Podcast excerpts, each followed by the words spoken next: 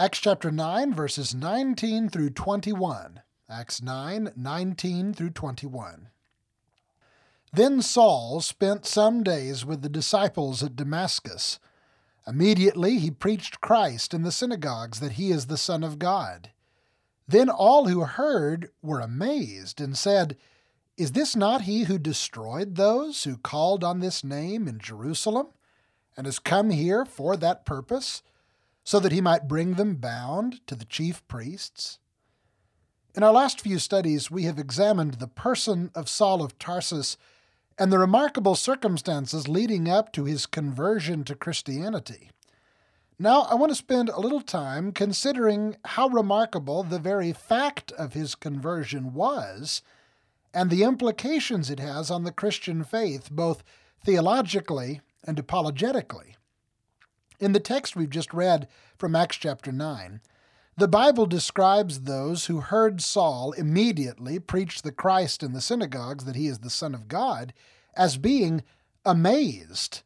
And that is the reaction we would expect them to have, because, as they further reasoned, Saul was the one who destroyed those who called on this name in Jerusalem and came to Damascus for that purpose, so that he might bring them bound to the chief priests. As we've already studied, the conversion accounts in Acts play a tremendously important role in Luke's ultimate purpose of presenting the establishment and increase of the kingdom of heaven on earth. The conversion of sinners back to the rule of God is one of the pillars of the kingdom.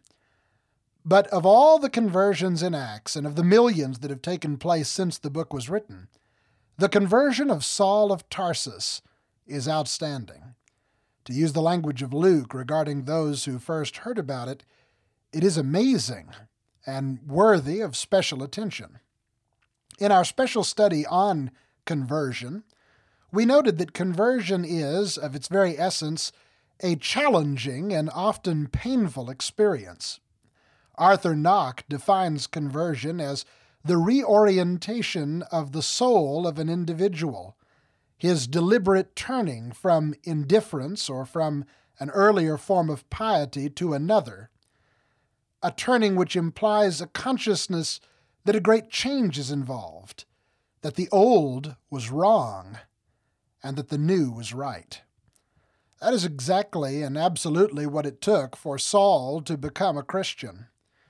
When he first appears in Scripture, he does not believe that Jesus is the Christ, the Son of God. He is decidedly a non Christian. In fact, he is an anti Christian. We'll have more to say about that in just a moment. But he had a number of reasons not to convert, all of which had to be overcome. Shahi Jurgen, in an excellent sermon titled Saul's Paralyzing Predicament, notes that this may account for why Saul was not converted on the Damascus Road or immediately after his experience there, but was given three days to process the decision before he made it. Jurgen points out that when we try to make highly complicated decisions, the dorsolateral prefrontal cortex, a region behind the forehead that is responsible for decision making and control of emotions, sometimes shuts off. We can become so overwhelmed with a thought that we are unable to make a choice. From time to time, we need to step back and analyze the situation before we're truly able to commit ourselves one way or another. He suggests that during the three days between meeting Jesus and being visited by Ananias with the gospel invitation, Saul had to overcome four major psychological obstacles to accepting Christ. The first was Saul's family. According to Acts 21, verse 39 and 22, verse 3, Saul was born in a Roman city called Tarsus. The city of Tarsus was a major population center in the province of Cilicia in the southeastern region of Asia Minor. Lying on a significant commercial route, Tarsus felt the influence of cultural movements of that day, particularly Stoic philosophy. It's difficult to determine to what extent Greek thought affected Saul as a child, but his preaching seems to indicate that he was well trained in the poetry and literature of that world. Saul was born a Roman citizen, and while it is not known how his father or ancestors acquired citizenship, whether through military or other notable service or some other means, it is certain that they were a family of tremendous reputation among the Jews as well as other peoples. Saul's superb Jewish education indicates that his family was also financially well to do. Saul describes himself as one circumcised the eighth day, of the stock of Israel, of the tribe of Benjamin, a Hebrew of the Hebrews, concerning the law, a Pharisee, Philippians 3 and verse 5. And such a characterization, particularly the last phrase, perhaps served to distinguish him from those Jews in the dispersion who freely adopted Greek ways and became known as Hellenists. We've made this point before in previous studies that Saul was a diaspora raised Hebrew Jew. Moreover, according to Acts 22 and verse 3, he was educated in Jerusalem as a pupil of the highly renowned and respected rabbi Gamaliel. It's worthwhile pointing out that Gamaliel is represented in later rabbinic literature as a teacher who had considerable appreciation for Greek culture, but he was also regarded as one of the eight greatest teachers of the Jewish law who ever lived. So, what we are presented with in the man of Saul is one who was given great opportunities in life because of his family. His family ensured that he was well taken care of and well educated in both secular Greek philosophy and the religion of their ancestors. His family was the reason he had what he had in life. And we ought to keep in mind what is often observed about the respect that ancients had for their fathers. Many suggest that the household conversions that we're going to see in the coming chapters of Acts were the result of this intense familial piety that characterized the culture of that time. And if that's an accurate characterization of the world in which Saul lived, there's no reason to expect that he would have not shared that same disposition. Interestingly, and this is something we've not discussed before, there is strong evidence in the scriptures and the historical background data we have regarding Saul's culture that he was married at one time in his life. We certainly associate Paul as the unmarried apostle, and he was for most, if not all, of his Christian life and his apostolic life, but he may have been married earlier in life. As previously noted, Saul said in Philippians 3:5 that he was a Pharisee, a Hebrew of the Hebrews, and exceedingly zealous for the traditions of his fathers, Galatians 1:14. Marriage was the norm for a Pharisee, and it was required for rabbis. Paul was likely considered a rabbi and could hardly have set himself forth as an exemplar of Pharisaical virtue had he not been married. Further, we have evidence that Saul was married and the likelihood that he was a member of the Sanhedrin. According to Josephus, one of the qualifications for becoming a member of that body was that a man must be married and the father of children. Well, Saul was the superintendent, or at least one of them, of the stoning of Stephen after a trial before the Sanhedrin, Acts 7 and verse 58. He also gave his vote with the Sanhedrin against the Christians prior to his conversion by his own testimony in Acts 26 and verse 10. Further evidence of Paul's position is found in Acts chapter 9, where Paul went before the high priest and requested letters authorizing his official persecution and bringing Christians to trial and imprisonment. We've talked about that in the last few studies. It's unlikely that he would have been able to carry out this mission if he were not on the council, that he would have been able to have that level of authority and position. At the very least, he occupied some high ranking position in subordination to the council, and it seems unlikely then that he was radically opposed to the cultural norms of the day in his own life, and the norms of that day included marriage. Now, obviously, we cannot determine with any definiteness that Saul was married or not. but there is a large body of evidence that indicates that he was. And it is my opinion that he indeed was married. So the next logical question is what happened to his wife? Regarding this question, there are two possibilities. She died or they were divorced. In 1 Corinthians chapter 7, in his handling of marital issues, Saul proposes four classes of marital status virgin, unmarried, widow, and married. He seems to identify himself as an unmarried person in verse 8, which is the same word he uses to describe a woman who has been divorced in verses 10 and 11. Well, if the class known as unmarried generally refers to a person who has been divorced, it is possible that Saul was divorced. Many scholars have speculated that Paul's wife abandoned him after his conversion. And when Saul was confronted by the Lord, he had to consider how his decision would impact his relationship with his family, perhaps the knowledge that embracing Christ would mean losing them all forever. Second, Jurgen notes that Saul had to overcome the challenge related to his fame and fortune. While he had been schooled in the trade of tent making, according to Acts 18:3, he seems to have intended on a career as a rabbi, and to that end he was in a fine position. His discipleship with Gamaliel set him on a path of great preeminence among the Jews. He was a member of the most popular order in Israel, the Pharisees, the only order that would survive the collapse of the Jewish state in AD 70, and he was clearly well respected. We've already explored uh, some of the indications and implications of that. As Jurgen noted, he was a rising star, and had he continued on this path, his success amongst his people would have been limitless. But to become a Christian was to step away from the institutional security of the Jews and the Pharisees and to enter into a life of support by charity. From a band of people with no earthly headquarters or single leader, no foreign mission board or society to join in which to seek promotion, if he sought first the kingdom of God and his justification, he would have to let go of all that stability and security and live by faith. The third hurdle for Saul's conversion, according to Jurgen, was his religious faith. As we noted before, Saul, prior to becoming a Christian, was not merely a non Christian, he was an anti Christian.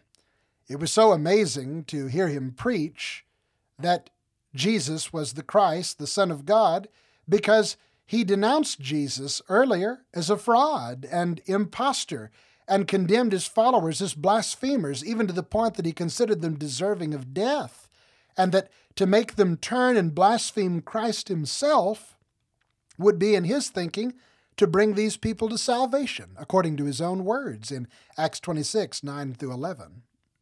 Some modern scholars attempt to downplay the impressiveness of Saul's shift in allegiance by claiming that he had already come to doubt the Judaism in which he had been raised and had come to see it as overly legalistic and ritualistic. There's no evidence for this. In fact, all of the evidence is to the contrary. In Acts 26 and verse 9, he says, Indeed, I myself thought I must do many things contrary to the name of Jesus of Nazareth. The meaning here is that he believed in persecuting Christians, he was doing God service. He says that he was zealous in his opposition. Philippians 3 and verse 5. N.T. Wright comments on the Old Testament background of this statement. It has its roots in the narrative of Phinehas, the son of Eleazar, who was zealous with the zeal of God among Israel, and because he killed those who broke the covenant and blasphemed the Lord, his people were spared, and it was accounted to him for righteousness by God. You can read about this in Numbers 25:11 and Psalm 106 verses 30 through 31. So far from discontent, Saul was consumed with his religious convictions. He was bound by them to press on in his opposition to Christianity and his devotion to Judaism. If he felt any shortcoming in them, which we'll consider in a later study, It drove him simply to strive more earnestly to fill up what was lacking in his own energy and rage so that he might reach that state of divine justification. To become a Christian required truly a complete reorientation of the soul for Saul. His entire disposition and understanding of what it meant to be justified before God had to be changed. Think of those who've spent all their life in a religious sect or system that teaches justification by faith alone. And one day they are brought to face a passage like Mark 16:16 16, or Acts 2:38. And they will respond, well, I think Peter was really emphasizing repentance there and not baptism. And Jesus didn't say that he that is not baptized will be damned. That would have been the most normal reaction for Saul to even the clearest and most powerful challenge to his religion and spiritual security to argue it away and simply move on. Finally, Jurgen observes that Saul would have had to overcome the loss of his freedom and personal liberty. Even if and when he came to accept that what had happened on the road was real and that he must change his faith, his call to conversion carried with it a call to the ministry of apostleship, which was in many respects the same as the lives of the Old Testament prophets, whose tragic and tear filled stories Saul would have known well. When Jesus said, I will show him how many things he must suffer for my name's sake, his mind might have immediately gone to Jeremiah cast into the miry pit, or Ezekiel lying on his left side for 390 days, or Isaiah being sawn in two, what would Saul suffer? What would he have to lose and lay aside to follow Jesus? These hurdles and hurdles of these sort create the very kind of situation that cause the dorsolateral prefrontal cortex to shut off and to prevent a decision from being made. So Jesus gave Saul three days to consider these things. But in those three days, what would become of him? He might be confronted with another psychological phenomena called cognitive dissonance. Half a century ago, a young social psychologist named Leon Festinger and two associates infiltrated a group of people who believed the world would end on December 21, 1956. They wanted to know what would happen to the group when, as they hoped, the prophecy failed. The group's leader, who the researchers called Marion Keech, promised that the faithful would be picked up by a flying saucer and elevated to safety at midnight on December 20th. Many of her followers quit their jobs, gave away their homes, and dispersed their savings, waiting for the end. After all, who needs money in outer space? At midnight, with no sign of a spaceship in the yard, the group felt a little nervous. By 2 a.m., they were getting seriously worried. At 4:45 a.m., Mrs. Keech had a new vision. The world had been spared, she said, because of the impressive faith of her little band. And mighty is the word of God, she told her followers, and by his word have ye been saved. For from the mouth of death have ye been delivered, and at no time has there been such a force loosed upon the earth. Not since the beginning of time upon this earth has there been such a force of good and light as now floods this room. The group's mood shifted from despair to exhilaration Many of the group's members who had not felt the need to proselytize before December 21st began calling the press to report the miracle, and soon they were out on the streets, buttonholing passers-by, trying to convert them. The engine that drives self justification, the energy that produces the need to justify our actions and decisions, especially the wrong ones, is an unpleasant feeling that Festinger called cognitive dissonance. Cognitive dissonance is a state of tension that occurs whenever a person holds two cognitions or ideas or attitudes or beliefs or opinions that are psychologically inconsistent, such as Jesus is a dead impostor, and I saw him alive, and he talked to me three days ago. What do you do with that? Well, Saul might have reasoned the Christians practice witchcraft and they've attempted to deceive me. He might have said, The Syrian desert is hot, and I saw a mirage. He might have made a thousand other arguments of a similar kind. But after three days of reasoning, he could only say, I believe that Jesus is the Christ, the Son of God. For reasons such as these, Saul's conversion has been, since it occurred, one of the chief apologetic arguments for the reality of Christ's resurrection. This man, who had every reason to deny it, other than the fact that he had witnessed it, could not deny it, and it changed his life in the most dramatic ways and forever. Thanks again for listening. Please subscribe to keep up with our weekly releases as we continue through the scriptures together. Verse by Verse is brought to you by the 11th Street Church of Christ in Tulsa, Oklahoma. You can contact us at tulsachurchofchrist at gmail.com or visit tulsachurchofchrist.com. When we walk with the Lord, when we walk with the Lord, in the light of His word, in the light of His word, what a glory He sheds on our way, sheds on our way. While we do His good will, while we do His good will, He abides with us still, He abides with us still, and with all who will trust and obey, trust and obey, trust and obey, trust and obey. For there's no